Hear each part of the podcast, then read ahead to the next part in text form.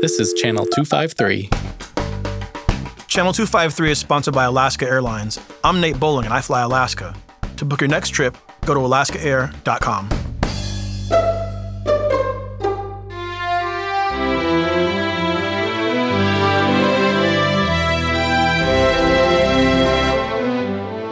This is the We Art Tacoma podcast.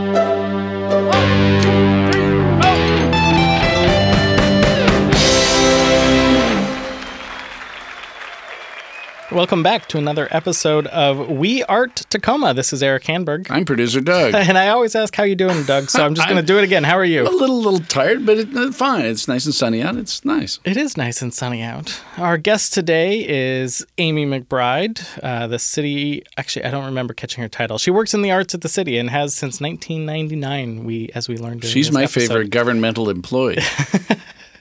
She tells us all about uh, the history of the arts. We talk about the Stranger article. That was really the impetus for this conversation. If you haven't uh, read it, the link is in the show notes. Go read it. You'll see what we're talking about. And uh, let's get on with the show.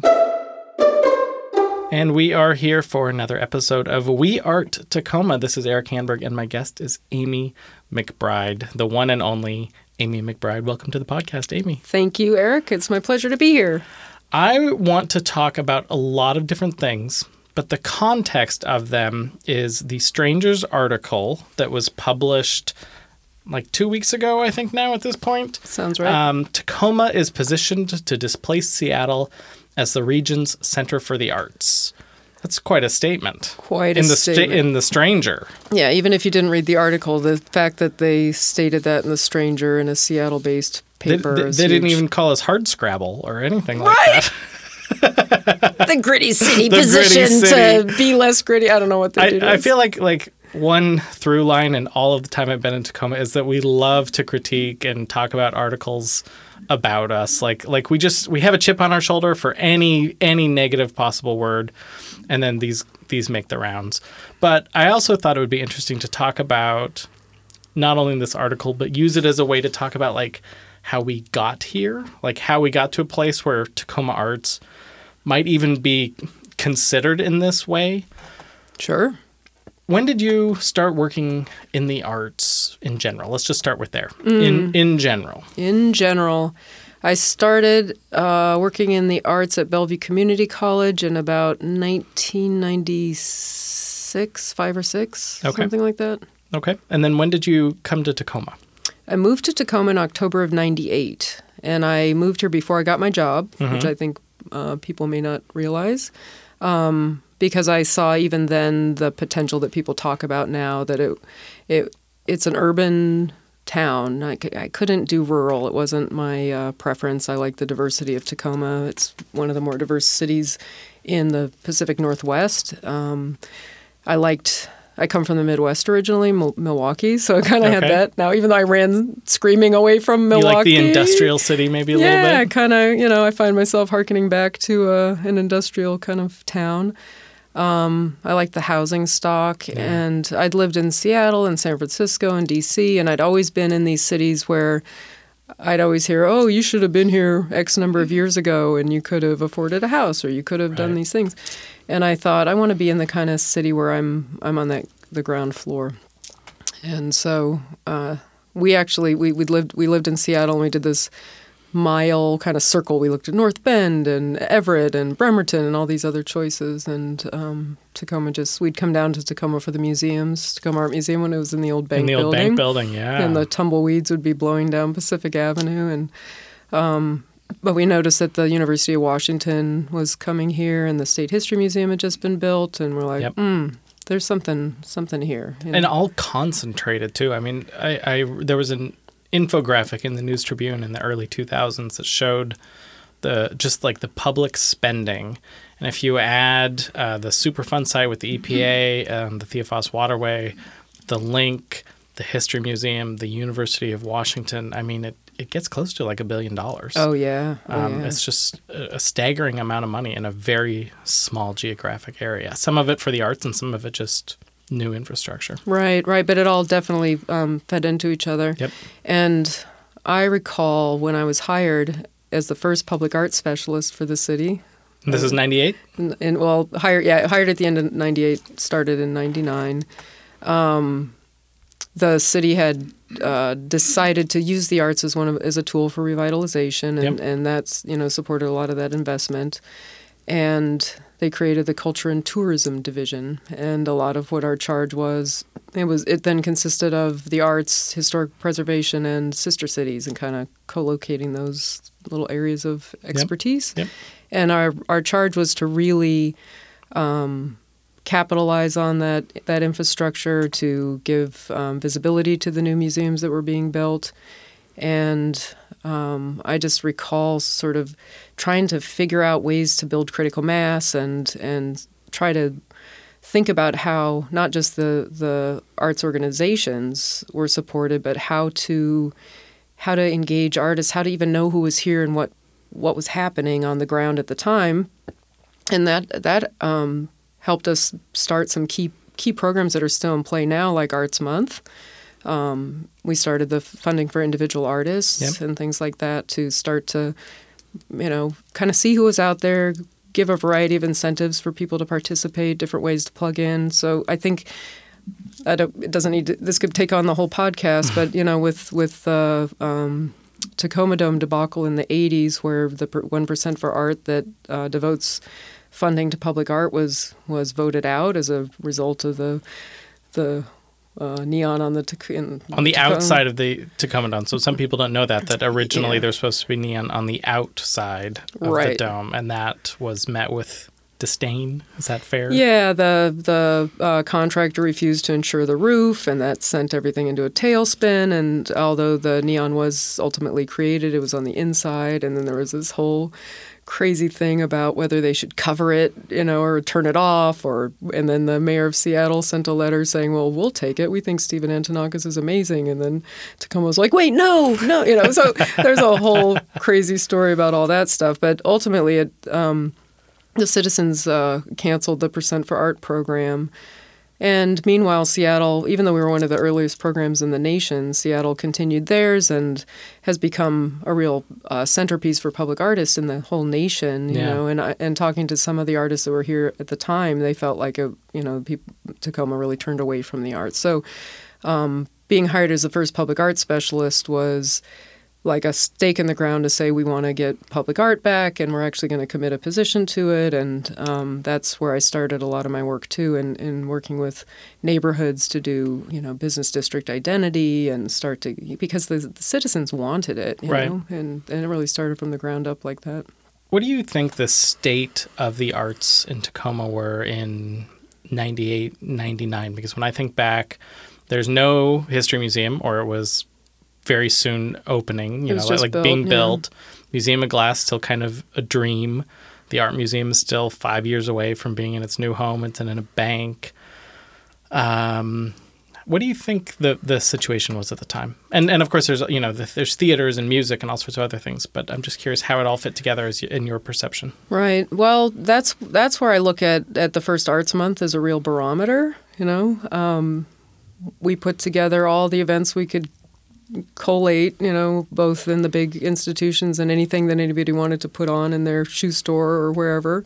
Um, and I think there were about 50 events during the month of it was in November at the time. And we did studio tours where I was calling up my friends to say, "Hey, do you want to, you know, open your studio?" And there were I think there were 13, you know, something like that, and and we have you know 400 events and 76 studio tour, you know, just as a as a real yeah. you know thumb thumbnail look at that shift. Um, so, you know, I I I do know that there there the fact that the city made the commitment to invest in the arts was was key, and the um, investment in the in the Pantages and all that in the in the late '80s was instrumental, and and just that um, that roll up your sleeves attitude of Tacomans to really you know make things happen was definitely there, but opportunities for artists um, were kind of well, but you know, but then at the same time there was an equity theater, you know, so there were some things then that right, were we had some things that now. we we don't exactly anymore. Yeah. Although Tacoma Arts Live is trying to bring one back, Right. But um, in some in some way, shape, or form, you're right. So so we have we have lost at least something, but it's interesting. I um, I've been trying to think about in some of these interviews with people uh, over the course of this podcast, and it's interesting to hear what people call out in terms of like, especially for the people who've been in the arts in a long time. Like last episode, Mindy Barker really called you know the the opening of the coffee shops like a really important thing like cool coffee shops where she got to meet other artists where the art was being displayed as something that was really meaningful to her in the arts connection she called out the the the listserv the arts listserv Oh yeah. um, as, some, as something that was really important, which um, I feel like I go on and again and off again on that listserv. Like every so often, I'm like, oh, there's too much, and now I finally figured out how to have Gmail filter it so I can just like look at it all at once, as opposed to Right. That, that's a pro tip, everyone. Use your Gmail filters because that can overwhelm you if you just get it all day every day. So Absolutely. I have it go to a subfolder and then I look at it all at the same day. Yeah, pro tip. And and the fact that the listserv, such an ar- now archaic tool, is still relevant in some way is astonishing to me. I mean, it was a it was it was kind of a life-saving measure because I was being put in the position of being the um, the go-between, and I thought this is not sustainable. I can't do this. Right. And then I heard in some meeting that there was this thing called a listserv, and I'm like, wait a second, how do how do we do that? And it really was um, an amazing way for artists to talk to artists directly and Yep. to build community, and Yep. and then you started to see um, those networks getting stronger, and then you know my whole philosophy in, in what I do is always to be creating the the most fertile foundation for creatives to grow. It's not it's not to produce a bunch of stuff. You know, in, in the beginning we had to produce more things because there weren't as many things happening. Um, but now it's like, oh, good that that group of folks has run off, you know, taken that and whatever the things are and run with it, and Yeah. and that's the best thing. So it's, but it's then also trying to be responsive in that philosophy because you know that that foundation needs to change dynamically with what the needs are in the community. Yeah. What do you think some of the other milestones are? I mean, we can go back to the '80s with the the Pantages Theater being uh, what Steph Farber calls like seven women with brooms. Right, love that. Um, the we have you know maybe the the Union Station and the a, a real adoption of Chihuly glass all over Tacoma, the Swiss UW. What what else stands out for you as big milestones in our in our journey, yeah, sort of our that arts journey?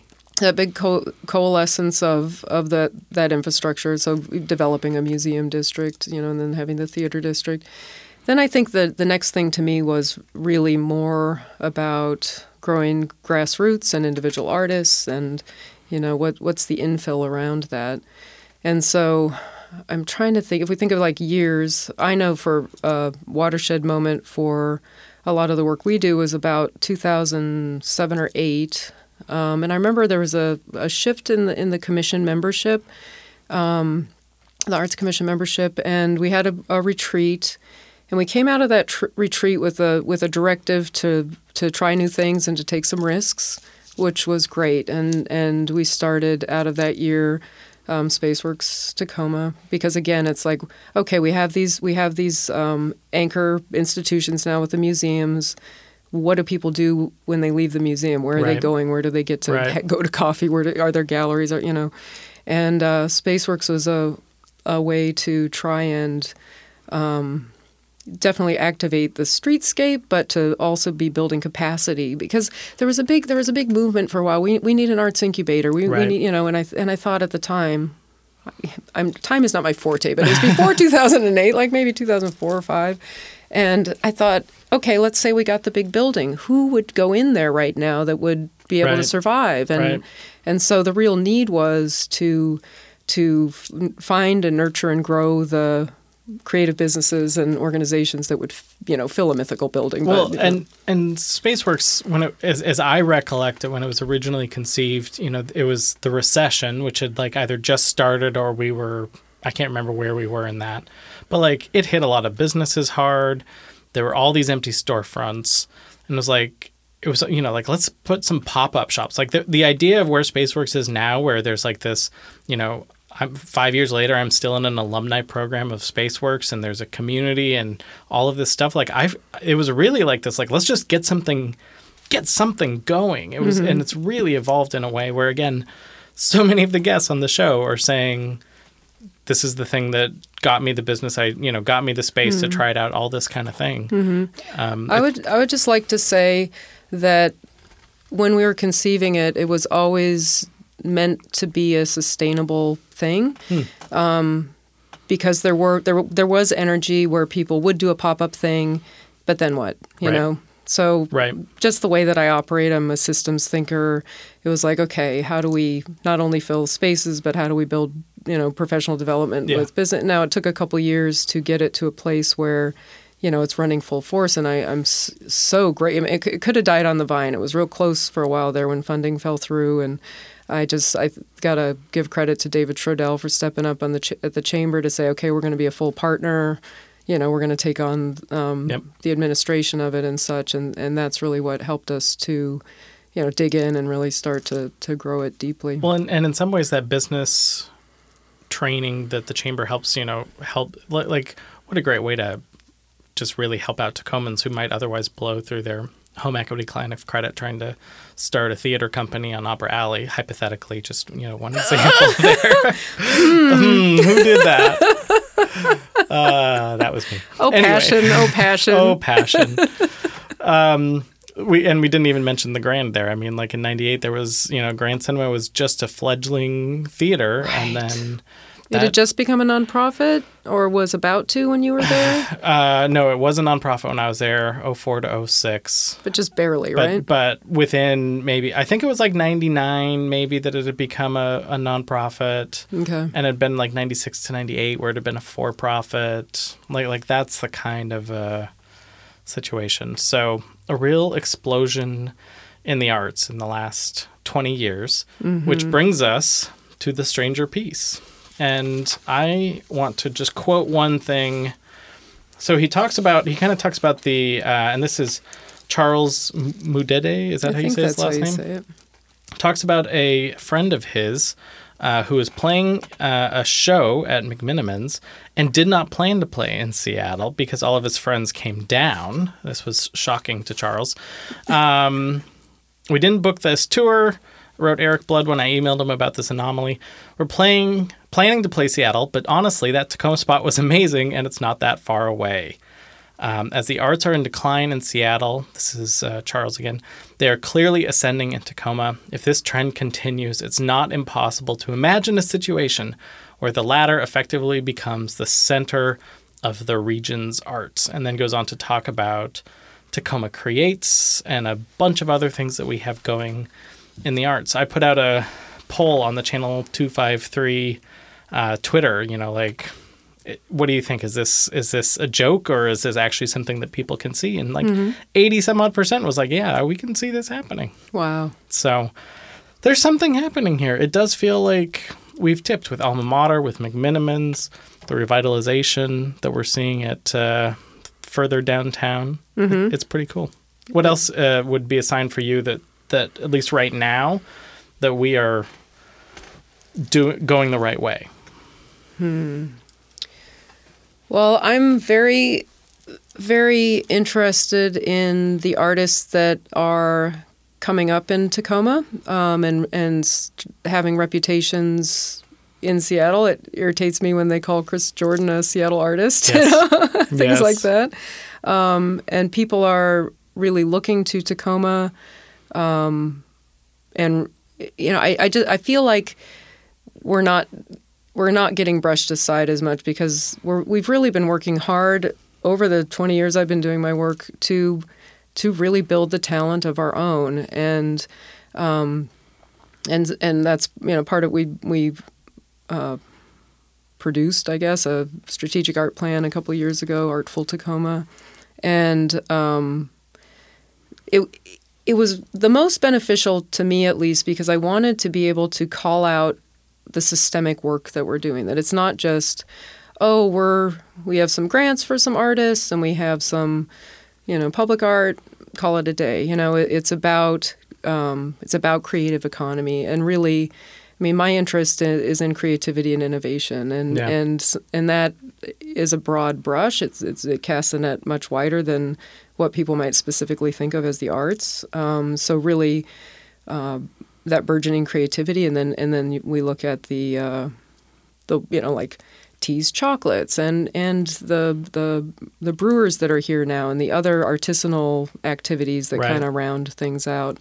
Um, and fu- and it's funny enough because one of the one of the initiatives in the strategy is to make Tacoma the center for the arts. So I'm like, okay, we're not there yet, but okay. um, but also to I think that there is more of a of an acceptance of that creative vibe at Tacoma as part of our fabric as opposed to something that's other. And that inclusiveness has been really imperative to who we are as a city as well.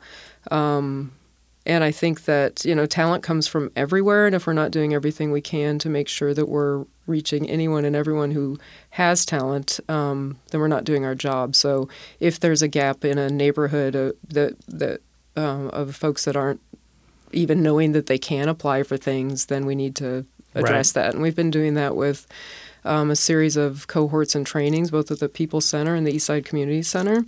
And, um, you know, hey, we don't have any artists of color on this roster. We need to do something about that. What do we do? And and so and and then we we benefit because we have this amazing talent pool and so many more people to draw from and and other people are looking to Tacoma because other cities are realizing, oh, wait a second, you know, we we want we want artists of color to be participating in our things and and Tacoma is um, ripe with with uh, that talent. And this is kind of an aside, I guess, but you know, I just remember reading an article a couple years ago that said that that um, people of color were leaving liberal West Coast cities in droves, particularly African Americans, and I'm like, wait a second, that no, that's you know, what are we doing uh, wrong if that's the case? And and in the arts, I think it's it's a place to be. Like if Tacoma is the center for the arts for everybody, and we draw talent from everywhere, you know, we're just that much stronger and more Yeah. amazing as a result. I was I was really proud of what Metro Parks and the city did with the art plan for uh, Eastside Community Center,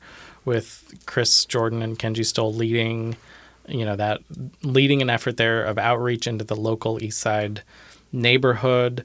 The art, I mean, there were there were dozens of pieces that were purchased from the local residents. So you know, some people, young people, you know, senior citizens got paid for the art that they produced. It's now hanging in a you know in a community center um, that's that's really their community center and in the most international uh, part of Tacoma that we have. I mean, what a what a way! I, I've never seen public art approached that way, and and it's it amazed me. And it's in, it's incredible. And then we have, you know, like I said, there are more artists to draw from. Um, many of them that are participating in the training are going on to to get other commissions, and you know, just like um, other capacity building. How do we actually build the talent that we have so that you know there's there's definitely a local um, drive um, and in public art it's often like well it needs to be all local artists. Well we, we need both both and right? Yeah. so if we're building our the capacity of our local artists to not only compete in town but then to start to be able to compete in other communities that's that's how people can start to make a living that way. Um, something else that we're doing that I think is really um, important and I was going to say cutting edge, but I don't know what's It can it can be cutting edge. or you know, uh, well, it's bleeding edge, Eric. Actually, Okay. just kidding. But um, what what uh, and then this goes back to our plan too is is is thinking about um, the creative ecosystem that that artists and again cre- you know to broaden that to creatives um, have such a powerful voice and great minds and so many talents to bear to um, figure out ways to engage them in more civic action. So um, we know for a fact that when artists are doing community engagement projects and such, that more there are more opportunities for people to come and participate. Um, maybe you know we we know the classic, you know, planning open house. You know, I love, Right. love all my partners, but we, we've done this before. We're like, why isn't anybody here? We have the charts and graphs, and we have some coffee and cookies, you know, and um, and and that's and and like everything, you know, there's a batch of folks that are down for that, and they're going to show up for that. But what about all the other people that aren't? So, bringing the artists into those kind of community engagement strategies. Um, just naturally helps to broaden the spectrum of who's participating and how they're participating. So we've been training artists to do that kind of work as well. That's great. And I think again that that that work is needed by other communities. So I mean, planners you, you, you see it on RFPs for all kinds of things. People want um, unusual community engagement strategies, and I want I want us to have this you know team of trained artists that Totally can be deployed to the rest of the world. Yeah. And Yeah. you know, we don't define it as job creation necessarily, but it is. I want to take a quick break for sponsors, and then when we come back, uh, I want to keep this topic going and especially touch on an update on like what's happening with uh, Tacoma Creates. Okay. Tacoma Arts Live energizes our community through live performance. Their mission is right there in the name. There's nothing like sitting in a crowded theater, elbow to elbow, as the lights go down and you feel that sense of anticipation of what's to come. Depending on the night, the experience at Tacoma Arts Live might engage us intellectually, touch us emotionally, or keep us laughing all night long. But no matter our reaction, at the core of that experience, we are flexing our most valuable muscle, our empathy, a crucial building block to the civic life of our community. Last year, more than 250,000 people attended an event in the Tacoma Arts Live venues. That's a lot of people. It's a sign of how vital Tacoma Arts Live is and how their diversity of programs mirror our community and how much we value that kind of experience. Connect with your community by visiting tacomaartslive.org to find an upcoming show that is right for you. Energize your passion and play your part. My thanks to Tacoma Arts Live for their support of Channel 253.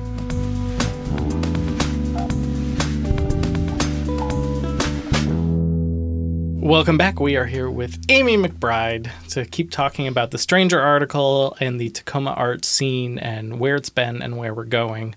Do you remember like 15 years ago when Richard Florida and his book The Creative Class was like really in vogue and like everyone thought that they needed the creative class and Tacoma brought him here and every other city brought him here and everyone was like this is the way. And then like 2 years later there was an I'm sure some new book and a new, you know, way. But I do kind of feel like we stuck with that general plan. You know, the the like build an art scene. There's an there's an economic development benefit to this. Someone who is working as a you know illustrator or a public artist, like they are bringing in wealth into our community in ways that we can't always capture as easily as you know if we get a Amazon headquarters too or something like that. Um, do you have any thoughts on how that all? Very much. Yeah. Okay.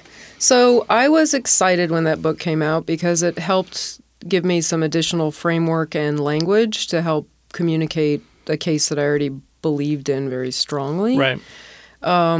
And it was really interesting because the chamber actually brought Richard of Florida to town. And I was interviewed on KUOW a couple years, like a number of years ago now, about this because uh, Richard Kotkin, I think, had said, you know, that was A fad. yeah, and it doesn't really work and this that, and I and I was sort of the local response, and and my response was that you know it, you know, things. There, there are no cookie cutters, and I think when, and I know some of my colleagues who are no longer with us at the, at the city at the time were like, "Well, we tried that, check," and I'm like, "Wait, it's not a cookie cutter. It's not a you try it. You Right. you have a strategy, and our strategy is to build our own, make a place where people want to um, live and and uh, make a living in in Tacoma as creatives, and you know to really be strategic about how we we did that, and um, it just you know for me it was never a fad, it was never a you know, and it's proven to be true to to continue to invest in, in good ideas and, and good people and give opportunities for people to take risks. I mean, I'm very proud of the Arts Commission and, and how they funded individual artists for so long, and and that you know um, the different programs that, that we get to try. That that you know it. It's none of what we do is one thing. Like I said before, Right. it's systemic. It's like, and then you know, and I like to hit things on a lot of different levels. You know, we're, yes, we want to build the economy, but that also, you know, creates destinations. But that also, you know, does all these other things. There are pieces to which the you know we have less control. You know, around you know that our big issues around affordable housing and all those things. But to continue to try to have a voice, and the stronger the creative community is, you know, because gentrification is a, a scary thing, and we're in the the Right. midst of that, and um, it's like how do we make sure? You know, one of the the fearful things I heard from this article was, oh yeah, but if we don't do the other parts that continue to make a city whole and healthy, then you know, Are we going to turn into Seattle? What Yeah. everyone always, no matter what, that's Right. everyone's biggest fear. It seems like. Right. So so really, I mean, I hope as a city that we are continuing to commit to the things that make it a, a vibrant yet Yeah. affordable place or where people can, you know, work here and not have to commute other places, all those all those issues that we're all grappling with. Right. I think uh, one of the things with with that that book, the creative rise of the creative class, and and that, like I generally I, I respond to it. It it works for me. I do think that that I I there's a case to be made to Tacoma, not to like the elected leaders and the administrators who have to sign off on things, but just like the arts make the community better, and it doesn't have to be an economic development strategy. Correct. It's one that's one it's slice. just it's mm-hmm. just an, also nice to have. Like it's mm-hmm. nice to have equity theater. It's nice to have museums. It's nice to have it's nice to have these things that make a place just a little bit more livable um, Well, I, th- I think that unfortunately people like to pigeonhole and slice things out as if we're not holistic. And I know, I, rem- I remember the feeling distinctly working in the arts that we're always tap dancing. I'm like, you know, people are like, oh, that's just quality of life. You know, like, don't say quality of life. Like, we disregard quality of life. Right. Come on, you know. Oh, but we but we make money, and oh, we you know, we, but we do this. But wait, we do this also, and and it's like, this always gets to me with like youth arts education i sat on the distribution committee for the greater tacoma community foundation for like mm-hmm. six years and it never happened but i was always like you're always saying like we're doing arts education for for character building and for all of these things and i'm like just just yes yes those are all true but like you're doing it because the arts are valuable in and of themselves Right. um, but no one ever says that anymore so anyway i want to talk about um, tacoma creates okay. for anyone who does not recall, this was a ballot initiative, a tenth of a percent of sales tax in the city of Tacoma that will fund uh, uh, arts around the city of Tacoma for the next culture, seven or ten years. Seven Science, years. that's right. Arts, culture, science. science, and heritage. Okay. And it passed overwhelmingly And I think, uh, like every single possible district it could have passed in, which is kind of shocking. Yeah. So we haven't actually gotten any distribution of funds. Do you want to just update listeners on like where where this process is because it doesn't just happen, you know, the day after the election. There's a whole process that has to happen. Yeah, yeah. And um, so we're considering 2019 our ramp up year because there's a lot to ramp up. Um, the tax didn't even start to get collected till April 1st. Okay. So 2019, um, you know, the expected pro- projected income will be less than future years. More By like four three months or something, yeah. And um, we're really looking to change systems, right? So it's it's um, creating access and reducing barriers is the key one of the key pieces and, and we're very fortunate in tacoma to have such great collaboration so we're working closely with metro parks um, to figure out and, and with the tacoma public schools because Yep. a key piece of tacoma creates is is uh, directed to public school access specifically but to build on the initiatives that are have been, already been happening like the whole child access pass concept where kids can use their school pass, which also has their socioeconomic information. Because to- of free and reduced lunch and things like that. yeah, yeah. So they can use that. You know, we're looking to try to figure out how it could also be a bus pass or a library card. There's, you know, a lot of, you know, the big full meal deal fancy thing ultimately. But um, if we as as the, the public institutions can align so that um, we create ways that more kids and families can even get into spaces like s- af- these after school programs, that's going to increase the amount of people that are able to access what the service providers can then bring in. So currently, um, if you're a uh, an arts organization, for example, and you want to work in the schools, you may not know how to even navigate that. Like, how do I get into the schools, and what do I have to do to be in an after school program? So, creating those foundations so that you know, here's how you get into the after school programs. Bam, bam, bam. You know, um, is is a lot of what we're working on right now we're trying to get a sense of who is actually out there that's eligible. Um, we do have to. Um, we're beholden to the originating state legislation, Sure. and then we're we're crafting what it looks like in Tacoma. So, Um, you know, much much credit to the Arts Coalition that was really the um, carried the heavy water on on moving the campaign forward.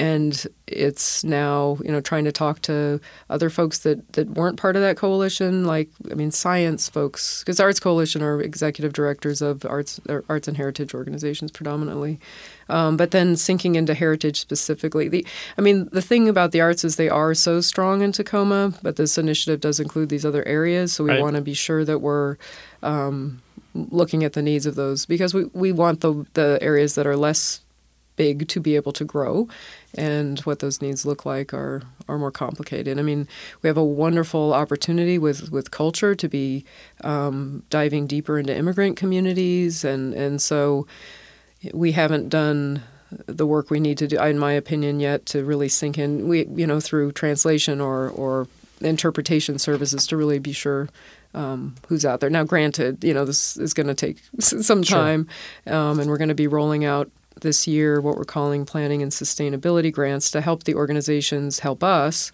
um, get baseline data because what are we measuring? What, what does success look like and how do we make sure we can report back to the citizens what success looks like? Because this does go back to, to the vote in seven years. Sure. How how does the the so there was a very strong neighborhood push with this where we didn't just want to see all of the money going to arts organizations downtown like it wants we want to see things spread out into the neighborhoods. How does that look at this point? Absolutely. So it's a it's kind of a two part thing, um, and the way we're looking at at how funding will roll out next year is if you're a, an an arts organiz or no, see see what I do because I'm an arts girl. Arts, heritage, culture, or science organization of a certain size, um, there's an opportunity to come for funding up to 15% of your organizational budget with a capacity of $400,000. So just to put that in perspective, we currently fund what we call our anchor arts institutions. The max they can get is 20000 a year. So that's a it's a big imp- increase. Um, and that money is is to go to help them um, provide better access to their facilities. So that can be from you know the free and reduced ticket price, of course, but also what makes a facility accessible to people. What makes people feel comfortable there? What kind of programming makes people want to go there? So doing that work to make sure that um, people are are make able to connect with folks that way. And then they also will need to be um, leaving their institutions and going into neighborhoods to do whatever they what the citizens Right. want them to do and then also plug into the public school. So they kind of they have to do all those three things and then participate in in and benefit from different training like um, equity training. And it's a it, at, at the end of the day it's an equity initiative. We want all people to have access to arts culture heritage and science. So what are the things we need to do to make that happen? Um, things like evaluation things like um, making sure the curriculum fits what the schools want. You know, just just kind of those those systemic things. Then, as far as the neighborhood side, um, we're going to be piloting a participatory budgeting process this year in hopefully two neighborhoods at least, maybe three, where and that's a process where you invite folks that typically aren't at the table to basically lead a process around um, getting people to vote. You know, the greatest and biggest ideas, and then you whittle them down and vet them into to projects that can actually happen. That way, um, we'll know some specific projects that can happen, but we'll also have a wealth of information around what else is needed, and we can use that information to help feed back into the application process. So if an organization is like, "Oh, I really want to work on the East Side, but I've never been able to figure out how to get there, what they want," Okay. oh, here's a big old list of things that people want, or you know, this is, so it, it's a lot of kind of matchmaking, but it's it's doing a lot of work to to because I know organizations that want to do this work in different communities and just don't know how, and so um, not you know some of them, and so it's important to make those connections, and it's also imperative to be growing the smaller organizations that are working in community already. You know, it's not Right. just taking from downtown to go into neighborhood X. It's growing the amazing things that are happening and have been happening for years. Fab years. Five on the Hilltop or whatever it is, like organizations that are already there and doing good work. Yeah, Roosevelt dancers, you know, different festivals. I mean, there's so many things in Tacoma that are done um, on on people's passion, and you know, it's like, what what will it look like if those organizations start to have sustainability and don't you know people don't have to work 12 jobs to keep their you know festival going or whatever it is that people Right. do to to uh, um, keep these amazing things happening Yeah. Yeah. I think it's it's wonderful that it passed. I think it's great that that so much thinking has gone into the equity side of it, getting into the neighborhoods, not trying to just, you know, get the kids to the theaters or the museums downtown, but flip that on its head and get people, get the organizations into the schools, the parks, the neighborhoods. I think it's going to really pay dividends over the, these 7 years. Absolutely, and it and it goes back to I mean, and getting the kids to get to go downtown when they never have, you know, is key. That's important, you know, too. It's really important, but it but it has to be a, a pervious situation, Yeah. and then our whole city's going to benefit because our audiences will be younger and more diverse. I mean, that's one of the biggest challenges in the arts. Often is Yep. the the graying white audiences, to be honest, and our our statistics show that to be the case. Yep. And this is a, a very uh, specific way to, to change that. Yeah, I think it sounds great. Is there anything else you want to call out about uh, exciting things happening in the Tacoma art scene the, right now? Whenever I get exciting, I'm like, uh, well, I, I do, I know less about this, but, you know, to go back to the Stranger article, um, I think it's really exciting to see um, what you'd referred to before this this ecosystem for live music that's starting to um, to strengthen. So, Yep. and even um, you know, know I know my office is is now with the Tacoma and venue venues and events department that runs the Tacoma Dome and the convention Oh, I center didn't and realize that. such. Yeah, yeah. So it's really interesting to be working with the staff from the Tacoma Dome and knowing that that um, Tom Alexander, who who does the booking, is in communication with uh, the guys at Alma Mater and McMenamins and others. So like very interested in how that starts to uh, strengthen, and then what other feeder um, music venues might might emerge as a result of that. I am very still. I've always been interested in, and, and I'm very excited about the continuing growth of the of the film community. Mm-hmm. And one thing that oh, this is this is exciting, Eric. Okay, I'm I am all ears. I'm really excited about it because I'm a nerd. Um, but uh, I've been working with Washington Filmworks over the past couple of years, and they're um, create or have created a, a nonprofit arm that's currently called We Create Washington. They might rebrand it, but it's meant to be sort of a I don't know the right word. It's it's more than a guild. It's more than a union. It's it's an organization for creatives, and it's still evolving. It just got invented, but the idea is to start to get some critical mass and and power behind creative economy because we throw the some of us throw the word around and well what exactly does that mean Right.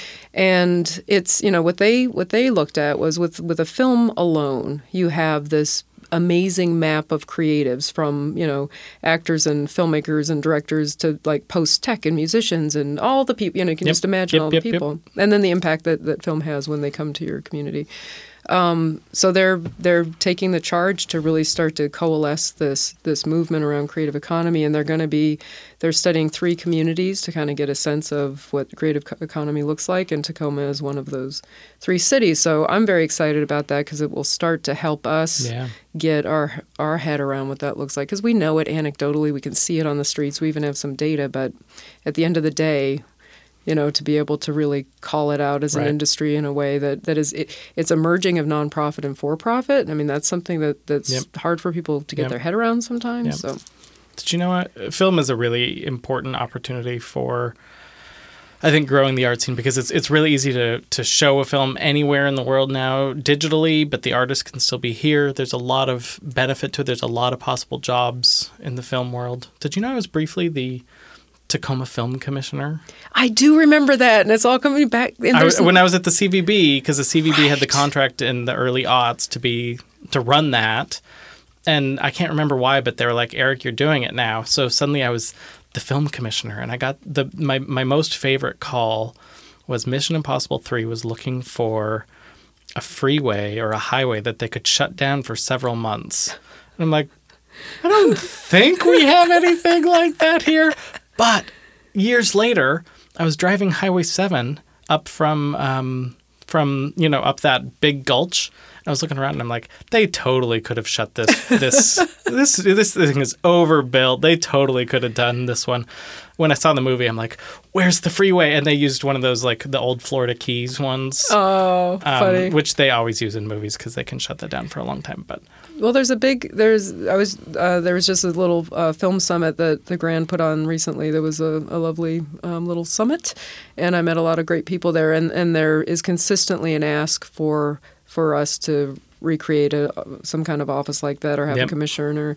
I mean, Cala Drawley does permitting, but Yep. you know it's and she does her best to do some of that. But it you know to have It's some hard. a focus.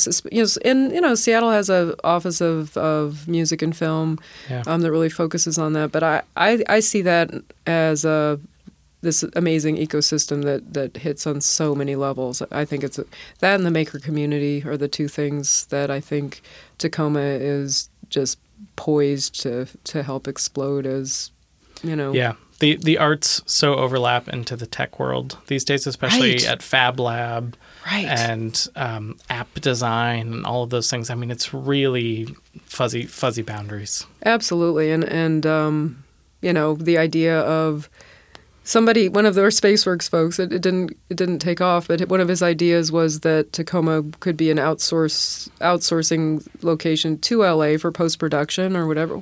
Why not? You know, Yeah. I mean, those are the kind of ideas I It's want to see a big happen next. a big data transfer of a file. Yeah, yeah, it's exciting. That I mean, that's really that's, uh, my heart. My heart is in uh, kind of the maker and film communities yeah. when I have time. when you have time. Mm-hmm. Yes.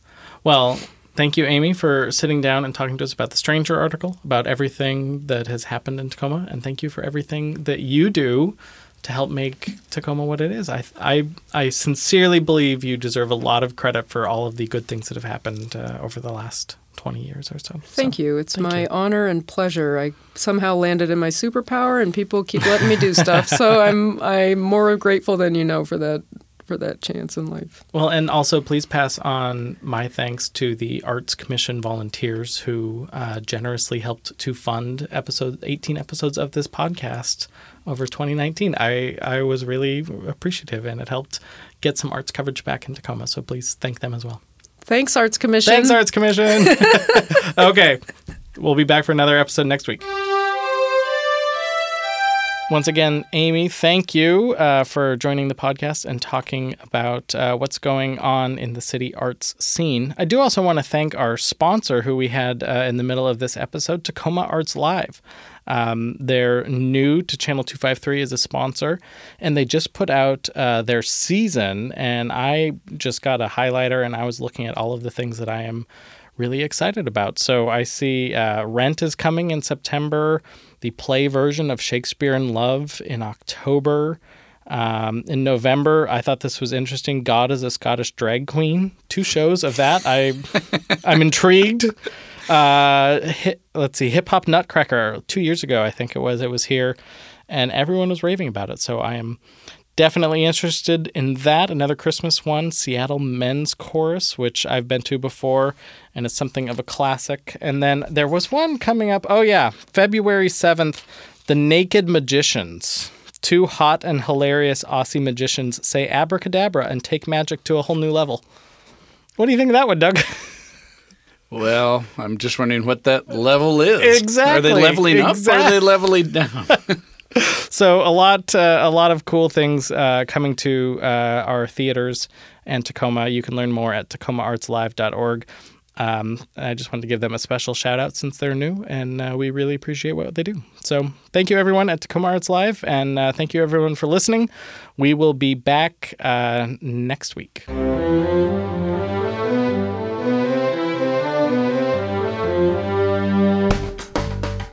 Channel 253 is sponsored by Alaska Airlines. I'm Nate Bowling and I fly Alaska.